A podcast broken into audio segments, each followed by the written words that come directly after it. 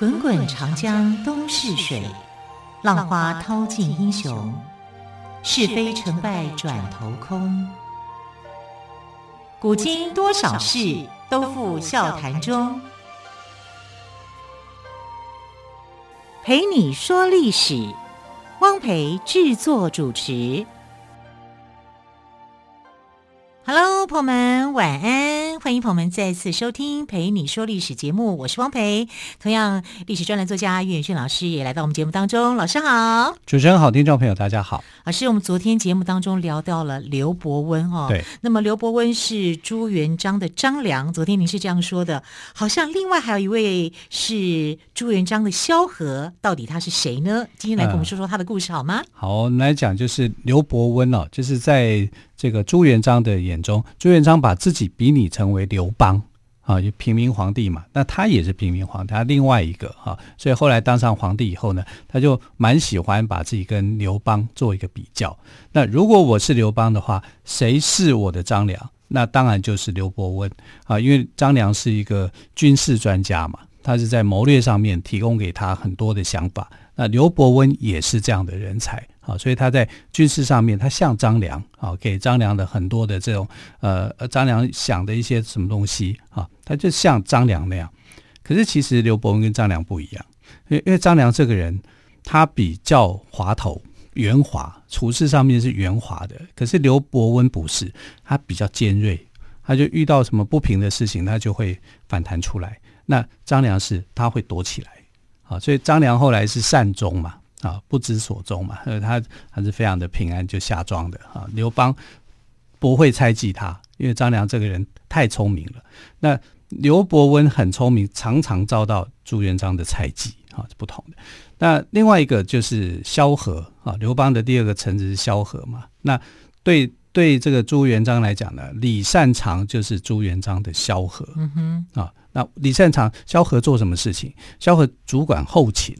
啊，就是后勤补给，对，后勤补给就是他需要人的时候你要补给他人，他需要钱的时候你要补给他钱，他需要一些典章制度的规划的时候你要给他来做这个规划。所以呢，这个萧何是汉初三杰里面功劳最大的，功劳最大还不是张良，是萧何。萧何排第一，张良排第二。那为什么又说成也萧何，败也萧何呢？哦，那就是跟另外一个人物有关，叫韩信。是啊，这是主要是韩信。我们在之后再来谈好了。好, 好，我们今天主要来谈李善长，我们是为什么说他是朱元璋的萧何？啊，那同样的就是萧何的重点就是他帮这个刘邦摆平了后勤补给的一些麻烦的事情嘛。那李善长就是擅长在这里，哦，他的专长就在这里。这名字取得真好，李善长，他擅长做的。擅长这个，不过他的善是善良的善哦。对啊，呃，长是长短的长，他一点也不善良。啊，那呃，你看，所以有萧何，对不对？萧何有张良，有韩信。那如果说这个朱元璋的阵营里面有韩信的话，就是汤和。啊，汤和就是呃这个朱元璋的韩信。而汤和这个人是很了不起的人哦，是很特殊的，因为他一开始的时候是他写信给朱元璋，要朱元璋去当兵啊，来投靠他，一起来加入反抗元军的阵营。其实汤和只是告诉他说，当兵有好处啦，你看我这边还可以有饭可以吃，oh. 啊，他就来了。但汤和那时候是长官，他的长官，呃，汤和那个时候可以带领很多很多人，他叫百夫长还千夫长这样的一个职位了啊。相当于我们的连长啦，那你不过就是一个班兵而已。结果后来这个班兵呢，这个汤和愿意放下他的职位去跟随他，也就是说，你以前是我的长官，现在呢，我反而是你的长官啊。当然后来朱元璋就是长官中的长官，因为他最大，他是皇帝哈，啊，所以就有这个三个人的一个区分。那李善长啊，就是因为他就像萧何嘛，萧何在刘邦里面的评比是第一名嘛。那朱元璋也是这样比较，他就认为说这个李善长的功劳最大。其实还有一个原因是李善长跟他是同乡，跟皇帝是同乡。那刘伯温是浙江人，那李善长是淮西人啊，那这个朱元璋也是淮西人啊，所以他的这个淮西这群老乡啊，不管是文的武的，就一律升官啊，就升很多。所以在朱元璋当了皇帝以后，他封了六个人是公爵。我们知道爵位有公侯伯子男、功是最大的，好，他就封了六个人啊，这个公爵。那刘伯温呢，什么都没封，他是持你好歹也封一点官嘛，你不用封很大呀。呃，他一开始都没有，因为他一直在忌惮他。朱元璋是忌惮，他是忌惮刘伯温的、嗯，这跟我们在看戏剧完全是不一样。说信任，嗯、其实他是当上皇帝以后是很忌惮他的。好，那刘伯温在什么时候才呃封官呢？在经过几几十几年之后，他才被封为叫诚义伯。你看多没有诚意啊！你要不然就诚义公嘛，你干嘛说人家诚义伯？公侯伯、欸，对，伯是第三个爵位耶、欸。有公有侯有伯啊，他是给他第三个爵位，而且名称叫做诚意伯，这意思一点都没有什么诚意，反而有点好像在那个在名称上面啊，在捉弄这个呃刘伯温一样。因为刘伯温一开始的时候不愿意当任何的官，他连宰相他都不想当，啊，然后就是呃我他只想做事情，但意思大概是这样。啊，那朱元璋就觉得你拖拖拉拉，我要给你你也你也不要啊，心里头，但我就干脆就拖几年，看你的态度是什么。从好的解释来讲，当然就是说，呃，刘伯温不想当官啊，只想做事啊。那从一个呃负面的一个想法来讲，就是朱元璋也在观察嘛，看你刘伯温到底要怎么样啊。最后给他这个诚意伯，那诚意伯我们要看到底他给这个刘伯温诚意有多少。我们从数字从钱来看好了，就是月薪就对了、啊、对对 对, 对你看李善长，我们拿他们两个做比较，其实他们两个功劳都是差不多的、啊、那诚意伯呢，那李善长是被封为叫韩国公、啊、不是现在这个韩国公侯伯指南的第一最高阶位阶公吗？对，公，韩国公哦、啊、韩国公李善长跟这个诚意伯刘伯温薪水来比，你知道这个一年的年薪啊，刘伯温的俸禄啊是两百四十担啊，但就是就是呃当时的一个计算单位用股价的方式哈、啊，因为不会没有真正说用多少钱啊，那你要你把这个两百四十担去换算成为这个钱币啊白银也可以啊，但我们从这个俸禄来看，两百四十担，李善长多少？李善长四千担。差这么多，差二十倍啊！你看，差二十倍，好像我们的年终奖金跟长荣的海运的年终奖金那种感觉。假如我们要做比拟的话，我们就想哈，就是说，呃，假设啦，啊，这个刘伯温的月薪是两万块好了，那他就是四十万，李善长就四十万。他真擅长他真擅长跟皇帝相处你看这个钱有多高，对 啊, 啊然后你会知道刘伯温有多可怜，伯温兄腰杆子软一点吧干嘛那么直可是天性的、啊、天性的很难改，对对啊，当然这是做比较啦、嗯、啊那其实刘伯温可能是他这样可以过日子，他也觉得很好，因为他志不在此啦、嗯、但我们后人来看的时候就觉得哇，你们两个薪水差这么多，差了二十倍，或许刘伯温他自己很自在，不一定对好，但他会不会很自在？其实我们也不知道，一点都不自在，因为李善长逗他逗得很凶。嗯、李善长就把他应该也有志难伸吧？李善长吗？不是，我说刘伯温，他已经伸张他的志向啦、嗯，他把元朝推翻啦，元朝推翻，那他当然他的另外一个志向就是说我把国家建设好，嗯，对不对？好，大概概念上面来讲，我希望元朝的那那个贪污舞弊的事情。不要再不要发生在明朝，对哈，所以他是很鼓励这个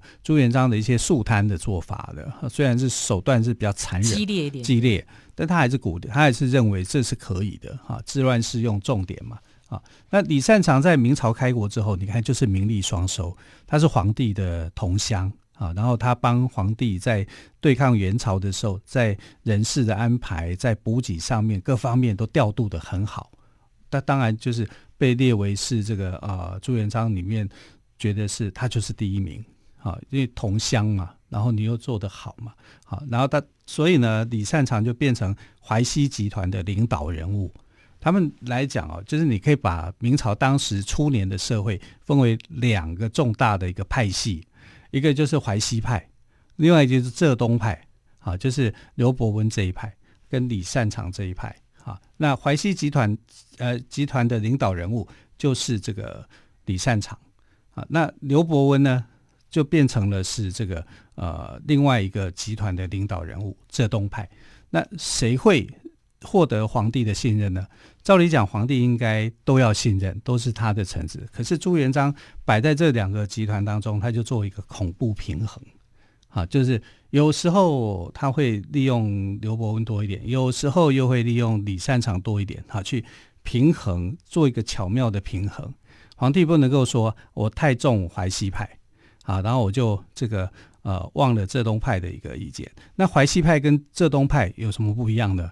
淮西派比较多的都是武士，都是那些将士，那将士就是草莽啊，所以他们就觉得我已经帮你打下天下了，我应该要享有一些利益，所以他们会去做一些贪污腐弊的舞弊的事情。可是这个事情对浙东派的人来讲，浙东派都是文人啊，以刘伯温为主的这种文人，文人很多的，他就觉得你们要去约束，因为元朝就是这样垮下来的，你如果再这样的话，明朝也会垮啊，所以他们两派之间的观点是不一样的。但淮西派就常常觉得说，我是皇帝旁边的人呢，你哪是啊？你跟我们皇帝跟我们比较亲嘛，不会是你啊？可是皇帝常常就把淮西派的人做一些打压，因为淮西派这个贪污舞弊的事情时有发生。嗯，总之心结是种下了。对对对。好，我们先休息一下，之后呢，再继续请岳迅老师来为我们说刘伯温跟李善长的故事。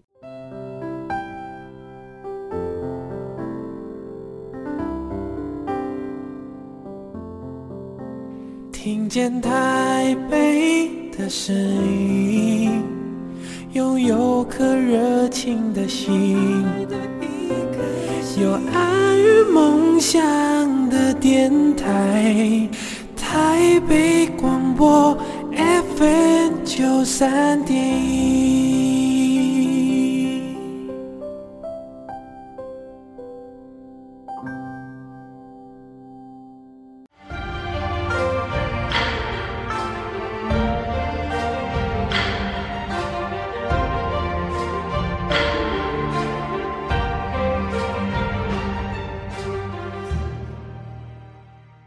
这里是台北广播电台，我是汪培。我们特别来宾岳迅老师今天谈到了刘伯温跟李善长，后来发生什么事了吗？呃，我们刚刚讲说他们其实是两派的领袖，对啊，一个是浙东派啊，就是刘伯温，另外一个是淮西派啊，就是李善长。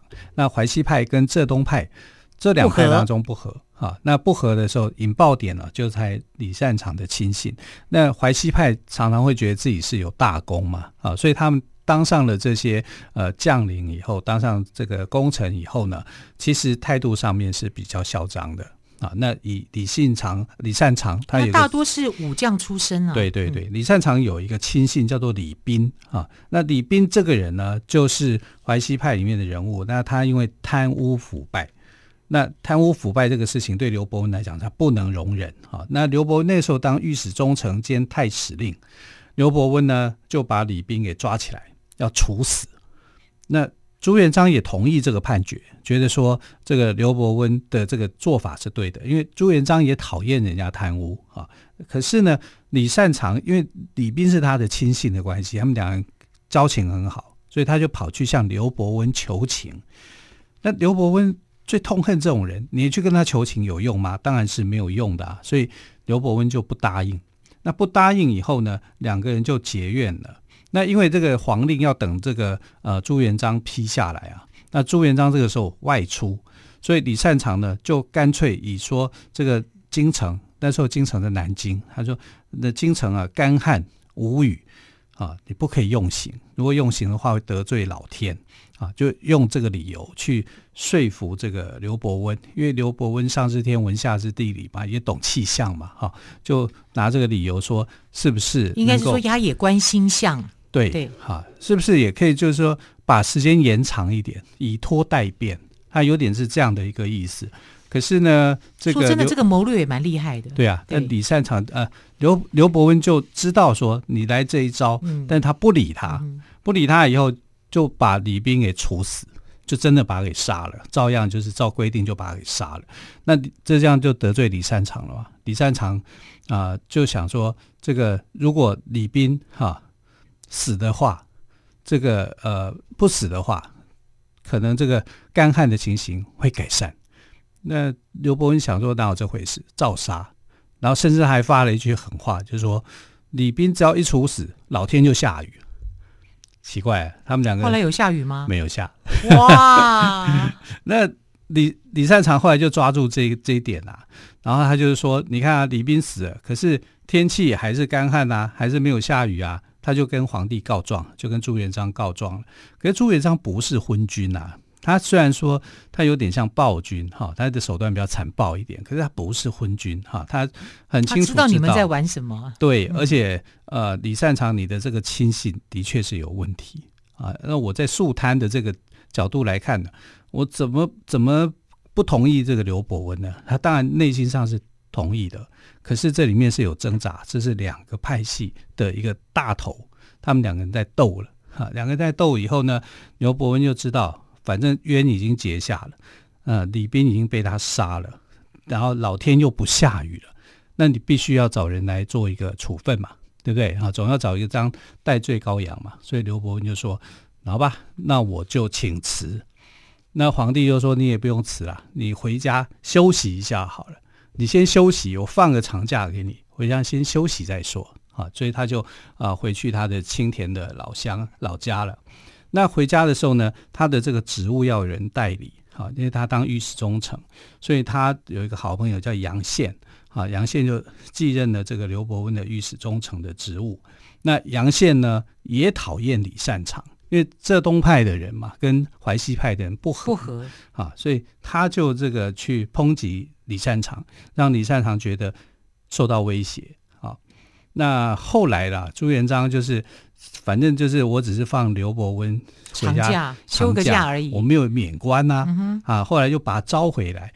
那你招回来就变成说在皇在这个呃朱元璋的身边有杨宪又有刘伯温啊，那这对李善长来讲这个他很害怕，因为两个人在对付他了，他只有一个人啊，就其他的这种淮西派的人都是一些将领嘛啊，比较不用脑子的这种人，他必须要去培养一个文人，他要找一个接班人，有谋略的。对，所以他就找了一个人，这个人是谁？赫赫有名，就是胡惟庸。这名字好熟哦！哎，朱元璋的宰相，后来当到了朱元璋的宰相。那朱元璋也因为他把宰宰相的职务给宰了，废除了。你看他这个人，他是接替李善长的，是李善长要刻意培养成为一个班底来对付杨宪跟这个刘伯温的。而且他有没有对付到？有，应该有，有。他确实是很厉害，很角色吧，很角色。对，好，那呃，淮西人胡惟庸，你看，就是李善长一定是找他自己人啊，找他自己人，他又不可以找那些武士们，武士们脑子里面可能都都是灌水啊，或者是灌豆浆这样子，常常惹祸出事，然后一一被皇帝给宰掉。这样，因为浙东派的人一定讨厌这种人啊，你怎么可以贪污呢？所以他说的有没有道理？有道理。可是对淮西派的将领来讲，你是我的老乡，我当然要保你嘛，好，就有这种矛盾在，好，所以呃，杨宪跟刘伯温啊，他们个性是很耿直的人啊，在元朝当官的时候，他们两个其实都有过这种经验，都被打压。那新时代建立以后呢，就没发现这个战场啊，战争更激烈啊，所以他们就处在这种。内斗里面啊，所以有时候再想想啊，这这个，哎，每个时代都会有这样的人物，所以有时候历史上有一句名言啊，就是所有的古代史其实都是当代史。我们看到的这些历史，好像是元朝、明朝，可是这些东西对我们现在这个朝代有没有帮助？有。哪个朝代没有在斗争？所以我们看明朝的这个初年的历史，时代已经建立了，就没想到为了利益的问题。啊，就有这种斗争这种问题，然后尔虞我诈，结果这个很正派的这一方被打压了啊，因为呃皇帝他自己的想法就是我要在这两派当中取得平衡，来维持最大的利益，就变成三方角竞，也不是只有淮西派啊，淮或者是浙东派，皇帝也是一派，对不对？啊，在两在三方里面做做角逐，那。刘伯温看得懂吗？他这么聪明，神童哎、欸，啊，预言家哎、欸，但他个性就改不来啊，所以我有时候讲说个性决定命运，命运真的对。好，那怎么办？他决定那算了，不玩了。啊，他在元朝就已经不玩了，到新朝以后更不玩了。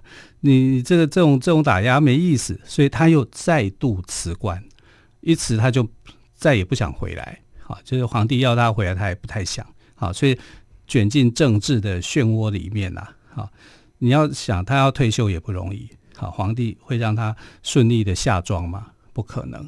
好，所以后来杨宪、哦、上来以后，因为杨宪本来就是刘伯温刻意培养的人，他上来以后，结果李善长刻意培养的那个人叫胡惟庸，胡惟庸更聪明，比这个杨宪更有手段。好，然后他就把杨宪给害死了。啊，对，你看，啊，说害死杨宪、哦、也就算了。目标是谁？目标是在胡刘伯温啊，对啊，所以刘伯温就面临了一个很可怕的一个灾难啊。这场灾难呢，就是他没有想到说他在元朝的时候，啊，还可以顺利的这个退休啊，就想不干就不干啊。到明朝的时候，想不干还不行，你不干了以后，你还会被人家斗啊，斗他的竟然就是胡惟庸。胡惟庸是谁呢？是李善长培培植的接班人。接班人，那李善长就是为了要斗这个刘伯温，刘伯温才找了胡惟庸。对对，所以我们看到明朝的一个情势是这样子的。好，我这样听下来觉得官场真、啊、对，官场真可怕，还是当个凡人好哦。对，好，那么时间的关系，非常谢谢岳云轩老师今天跟我们讲了刘伯温跟李善长的故事哦。老师还有要补充的吗？呃，其实就是我想对明朝的这段历史，对我们的当代人最大的一个启示哦，就是呃，我觉得某个程度你要当一个很聪明的人。然后不要太过刚直，可能是好一点的。如果刘伯温可以修正他的一些想法，或许啊，在那个时代里面会产生，即即使有些微妙的改变，可能就不一样啊、嗯。但是人性就是这样子，你有时候就会很坚持。我自己也有在想啊，我说会不会我自己也会犯上这个毛病啊？是可以给大家做一个参考的。嗯、老师，你讲对耶，你刚刚在讲刘伯温的时候，我也想到我自己，只是我不是神童啦。好，因为在职场上也是会常遇到这种状况、啊。会的，我们刚刚提到这个官场很可怕，还是当个凡人好。好，亲爱的朋友，感谢您的收听，我们就明天再会喽，拜拜，拜拜。